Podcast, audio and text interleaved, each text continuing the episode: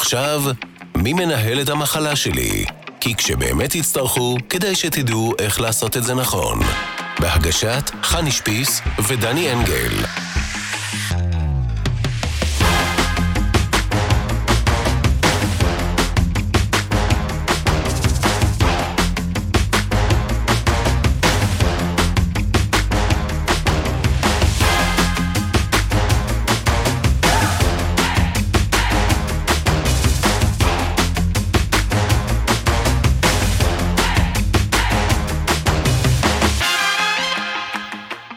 שלום לכולם, וטוב שחזרתם אלינו בפרק נוסף בסדרת מי מנהל את המחלה שלי. פודקאסט שעושה לכם סדר במסע מטופל. הנושא הפעם הולך להיות נושא שרלוונטי להרבה מאוד אנשים, והוא קשור לטיפולי פוריות. אה, אני אתן קצת נתונים לפני שאני אשאל שאלות. אה, דני אנגל, מנכ"ל Medical Center, נמצא איתי. היי חני. תספר לנו מי נמצאת איתנו היום. היום נמצאת איתנו דוקטור אתי ממן, רופאה בכירה בתחום הפריון. מנהלת היחידה להפריה חוץ גופית בהרצליה Medical Center. ואני חושב שהנושא שהיום אנחנו מדברים הוא אחד ממסעות המטופלים הארוכים ביותר שטיפלנו עד היום. מסעות שלפעמים לוקחים שנים עד הרגע המיוחל, אבל בתקווה שהסוף שלו שמח. לגמרי. אני אתן קצת נתונים, אוקיי? בטח תתקני אותי אם אני טועה במשהו. בישראל מספר טיפולי הפריה חוץ גופית במגמת עלייה משמעותית. ב-2021 נעשו כ-61 אלף טיפולי הפריה חוץ גופית. אה, עלייה משמעותית, זה היה 50 אלף ומשהו ב-2020, אבל הנתון היותר מעניין, שבשנת 2021 נולדו כ-11 אלף תינוקות לאחר טיפולי הפריה חוץ גופית, זה עלייה מ-8,800, שזה מספר מאוד יפה, וזה אומר שכנראה התהליכים פה או משתפרים או מצליחים, אנחנו תכף נשמע. אבל אולי השאלה הראשונה שאני רוצה לשאול זה, מתי? מה, מה הם הסיבות קודם כל לאי פוריות? מה קרה? והדבר היותר מרכזי זה מתי נכון להתחיל טיפולי IVF. מתי אני יודעת שאני צריכה להתחיל טיפולים. חייבים לתקן, זה לא רק צריכה, זה גם צריך. אה, נכון, סליחה, סליחה, סליחה, נכון. קודם כל, אה, תודה שהזמנתם אותי. הנושא של IVF הוא כמובן נושא שמטריד הרבה מאוד אנשים. אי פריון קיים באוכלוסייה הכללית בערך במשהו בין 10 ל-15 אחוז, אה, כשלא כל המטופלים כמובן צריכים הפריה חוץ גופית. מה שבדרך כלל קורה זה שזוג, אה, כשהוא לא מצליח להרות, בדרך כלל אנחנו מגדירים אי פריון כשנה לאחר ניסיונות לקיים יחסים לא מוגנים ושבהם לא מושג הריון. אבל בגילאים היותר מבוגרים של נשים, אנחנו בדרך כלל לא ממליצים אה, לחכות את השנה הזאת. בכל מקרה, הזוג פונה לרופא, והרופא בהחלט יכול לעשות הערכה. איך האם... הרופאים יודעים לוודא שזה באמת אה, ארך שנה? אם זה ארך שנה, אתה שואל את האנשים. זאת אומרת, אתה... זה פשוט על פי הצהרת המטופלים. לגמרי, אין לך מדד אה, אחר. אוקיי, כן, בדיוק. אמ, אבל צריך קצת לתחקר לפעמים, כי אנשים חושבים שאם הם לא ניסו בדיוק בימים מסוימים וזה, אז זה לא נחשב, מה שאנחנו בדרך כלל לא מתייחסים לזה בצורה כזאת. בכל מקרה, ברגע שהגדרת שיש אי פוריות, אז אתה מתחיל איזשהו בירור מסוים, כשהבירור כמובן כולל סדרת בדיקות, גם לאישה, גם לגבר, אה, שבסופו של דבר יוצאת מסקנה מה סיבת האי פוריות. ואז בהתאם לזה הרופא יקבע את הטיפול, כשבחלק מהמקרים באמת אה, יהיה צריך ללכת להפריה חוץ גופית אה, מראש, עוד, מ, מ, כטיפול ראשוני. אבל זה בהחלט אה, כחלק מה...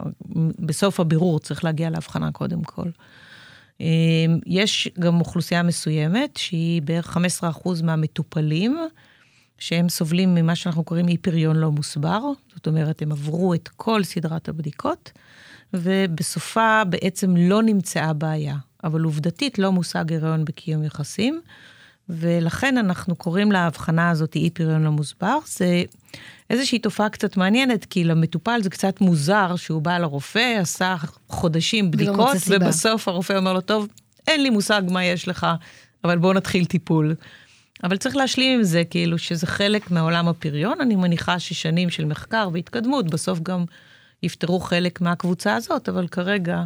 היום uh, יש שינויים תרבותיים שגורמים לאנשים uh, לדחות את uh, הולדת הילדים לגילאים מבוגרים יותר, ואנחנו יודעים שהמספרים, ככל שאנחנו בוגרים יותר, 35 צפונה, אז שיעורי הפריון אה, הולכים ויורדים, ובעיות הפריון הולכות וגדלות. מה אנחנו יודעים היום על האנשים שבאים אלינו, קודם כל מבחינת גילאים, והאם הם מגיעים בגיל מאוחר, או, או גם במצטבר, גם בהרבה שנים אחרי שהם כבר התחתנו אולי, או... כלומר, כמה הם דוחים את זה.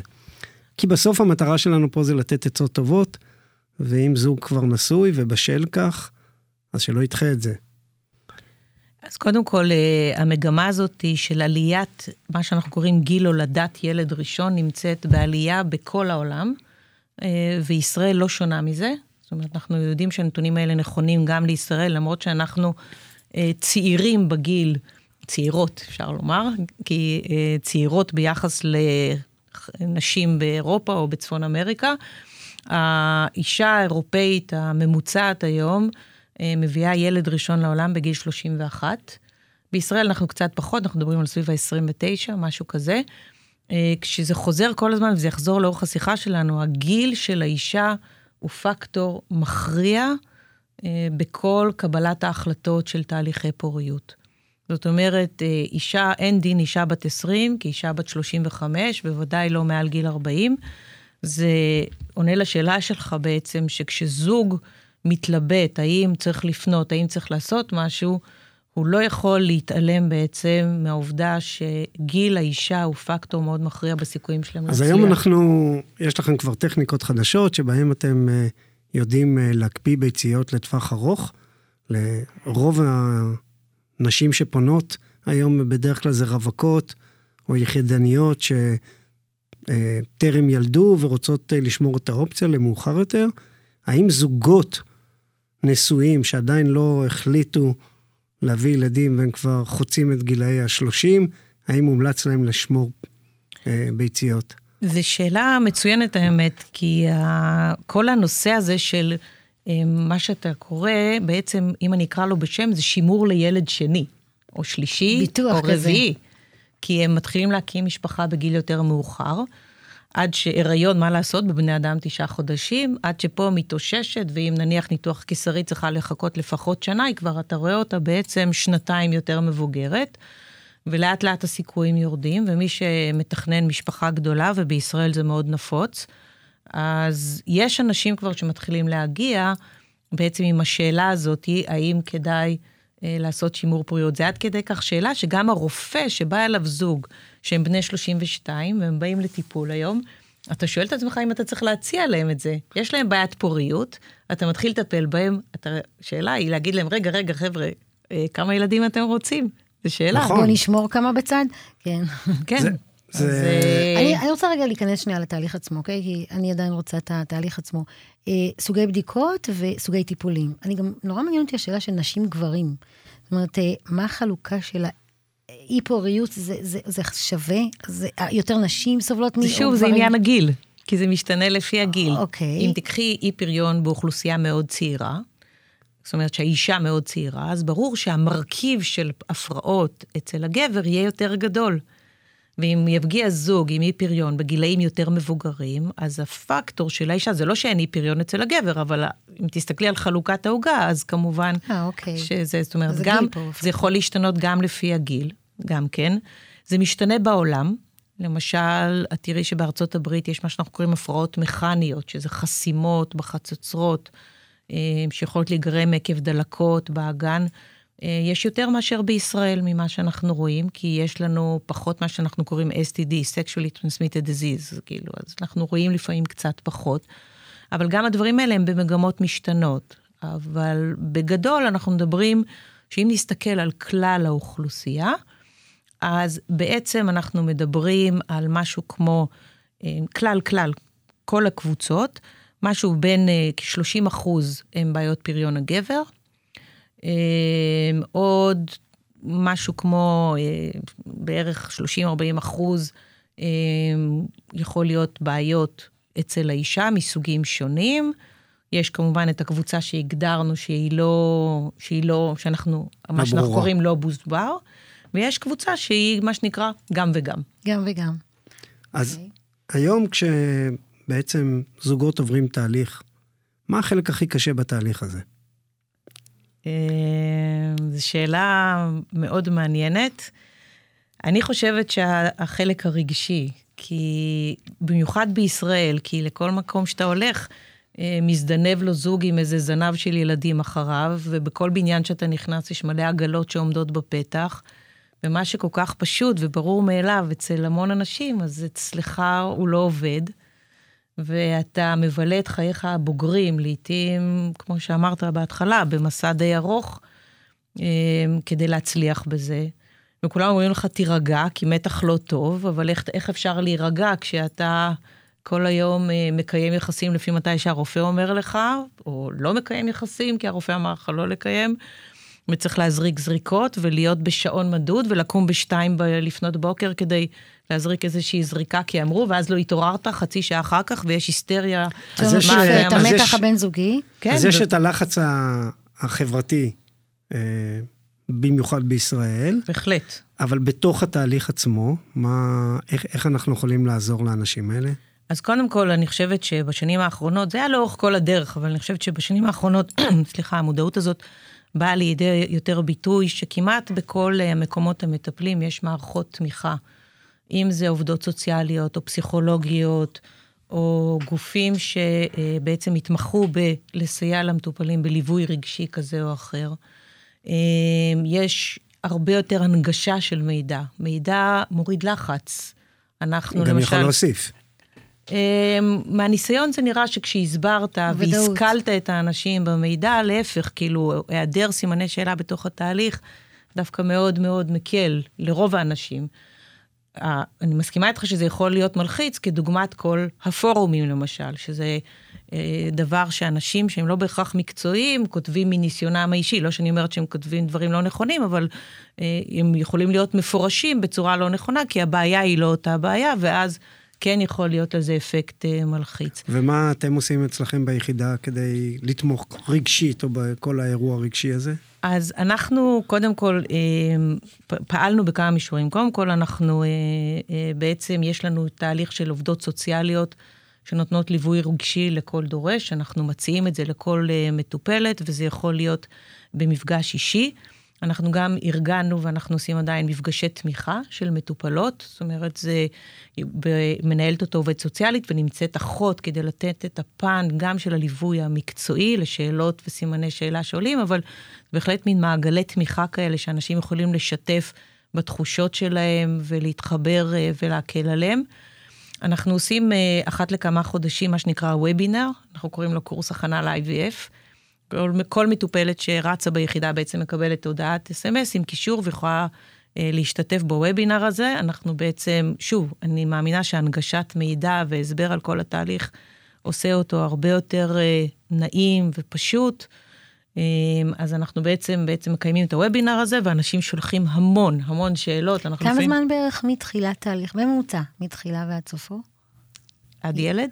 כאילו עד הריון? עד ילד, בדיוק. זה ממש קשה לי לענות על זה, כי זה תלוי עם איזה בעיה הם באו.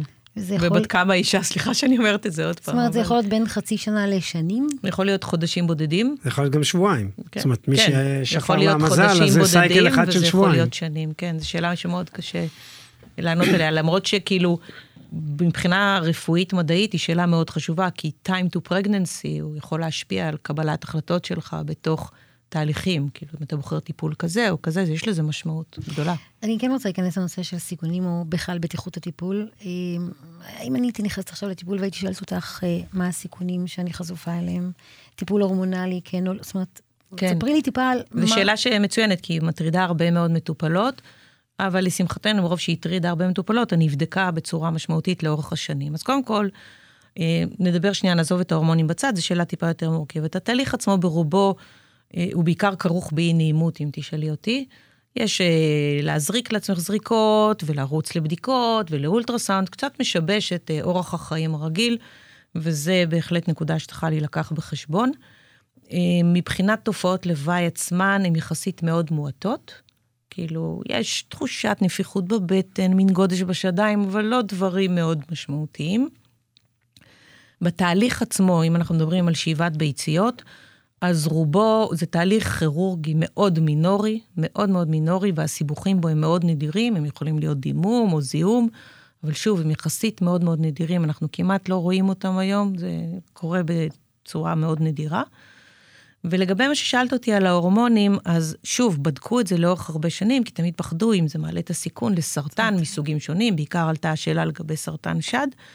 וכרגע לפחות, לפי מרבית העבודות, אה, השיעור, אין תרומה של עלייה בסיכון בנשים שקבלות טיפול הורמונלי לאחד מהדברים שהזכרתי. אה, אותו דבר גם לבריאות הילודים כתוצאה מה-IVF. צריך לזכור אה, שיש איזושהי נקודה שכן חייבים לציין אותה. אנחנו רואים באוכלוסייה הכללית, אם תסתכלי על כל, ה... על כל הילודים, יש 4% מומים מולדים. רובם מאוד מינוריים, אבל כל האוכלוסייה, בלי שום טיפול פריון, יש לה 4 אחוז. בהפרעה חוץ גופית אנחנו רואים עלייה קלה של בין 5 ל-6 אחוז בכלל האוכלוסייה. במספרים זה יכול להיות מאוד משמעותי, אבל בפועל זה עלייה יחסית קטנה. זה עדיין לא שווה את הסיכון לא להביא ילד, בוודאי. ברור. בוודאי. גם יש לזה, דרך אגב, אמצעים, אולטרסאונד טוב, סגירת מערכות. זאת אומרת, אנשים כלל... שעומדים לפני טיפול כזה לא צריכים לקחת בחשבון שינוי בחיים שלהם במובן של המשך עבודה, ממשיכים הכל כרגיל, תוך כדי הטיפול.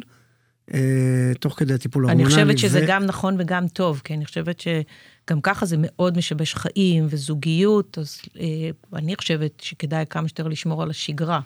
ואין גם... סיבה לא, שלא לשמור על שגרה. כן, המערכות ערוכות לזה, משום שקודם כל, אה, אנחנו מקיימים את כל הבדיקות בוקר בשעות מאוד מוקדמות. אצלנו למשל מתחילים כבר בשש וחצי בבוקר לעשות את זה, כדי לאפשר לנשים להגיע לעבודה. ליום העבודה בצורה מסודרת.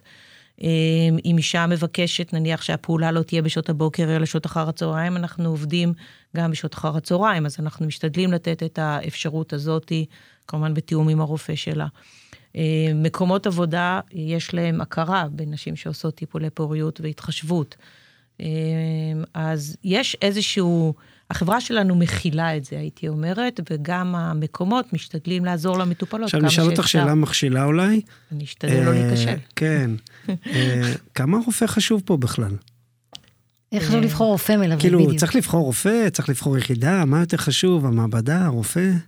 קודם כל, אני חושבת שלכל השרשרת יש חשיבות, האמת. זה לא תשובה אה, פוליטיקלי קורקט, זה תשובה מאוד מאוד, אה, כאילו, אמיתית. זה לא רק הרופא, זה גם הצוות, האחיות והסיעודי, ואפילו המזכירות. כי האישה הזאתי, ברוב הזמן, לאורך התהליך, תפגוש מזכירות, תפגוש טכנאיות אולטרסאונד, תפגוש אחיות, תדבר עם אחיות בטלפון, אה, וכל השרשרת הזאת היא קריטית אה, לתהליך אה, רגוע ובטוח. אין ספק ש... זאת אומרת, אז גם האנשים האלה שהם תומכי התהליך לכל אורכו, מאוד חשובים. צריך להסביר בעצם שאנחנו מדברים שהרופא, גם אם אנחנו לא רואים אותו פיזית, הוא מנהל את כל, הוא מנטר את כל התהליך, את כל לגמרי, התוצאות. לגמרי, בהחלט. והוא זה שייתן בסופו של דבר את ההוראות ברקע. נכון. מה ההבדלים בין הרופאים השונים? גישות טיפוליות או... תראה, מרבית הרופאים אה, הם בסך הכל אה, הולכים באיזשהו תהליך שהוא תהליך אה, אה, דומה ל, ל... כאילו מבחינת תהליך האבחון וזה. כל אחד, אתה יודע, יש לו את הגישה שלו ואת הדרכים. יש דברים שהם הרי ברפואה לא מוחלטים, ויש רופאים שבוחרים אה, בדרך אחת, עדיפה על השנייה. אבל בגדול, בסופו של דבר, צריך לזכור שאני חושבת, וכמעט מהיכרותי עם האנשים שעוסקים בתחום הזה, אה, רופא פוריות זה מקצוע עם שליחות. זה יצירה, כן. לא, אבל יש זוגות, יש זוגות שמחליפים רופאים נכון. למה כי... הם עושים את זה לרוב כי, הפעמים? כי אתה יודע, לפעמים... קליק בין רופא למטופלים? כמו, כמו כל דבר, אתה ניסית, ואז שמעת שחברה שלך הצליחה אצל מישהו אחר, אז אתה מיד אורז את החפצים. כן, אוקיי. אני רוצה להספיק להגיע לשאלה של כולנו, אני נשאלת המון, מי מממן את זה? אני רוצה רק בכמה מילים. אה, אני מתעסקת יותר בביטוחים הפרטיים, כי חברות הביטוח היום מכסות רק מילד שלישי ואילך, אה, וההנחה אומרת שעד שני ילדים, קופת חולים, סל הבריאות, טיפה. לא, גם ביטוח משלים אה, מכסה ילד שלישי, לא רק ביטוח פרטי. משלים וביטוחים פרטיים התכוונתי, אבל אוקיי. הסל עצמו כן. מכסה עד שני, כאילו איך זה, מי מממן את זה? אז קודם כל מדינת ישראל. אה, אתה רוצה? לא, בבקשה, כן, פה במקרה הזה אני יכול לענות אפילו. כן. אה, מדינת ישראל היא מדינה ייחודית בעולם, אולי יחידה אפילו, שמכסה אה, כיסוי מימון של טיפולי פוריות עד גיל 45, או עד שני ילדים.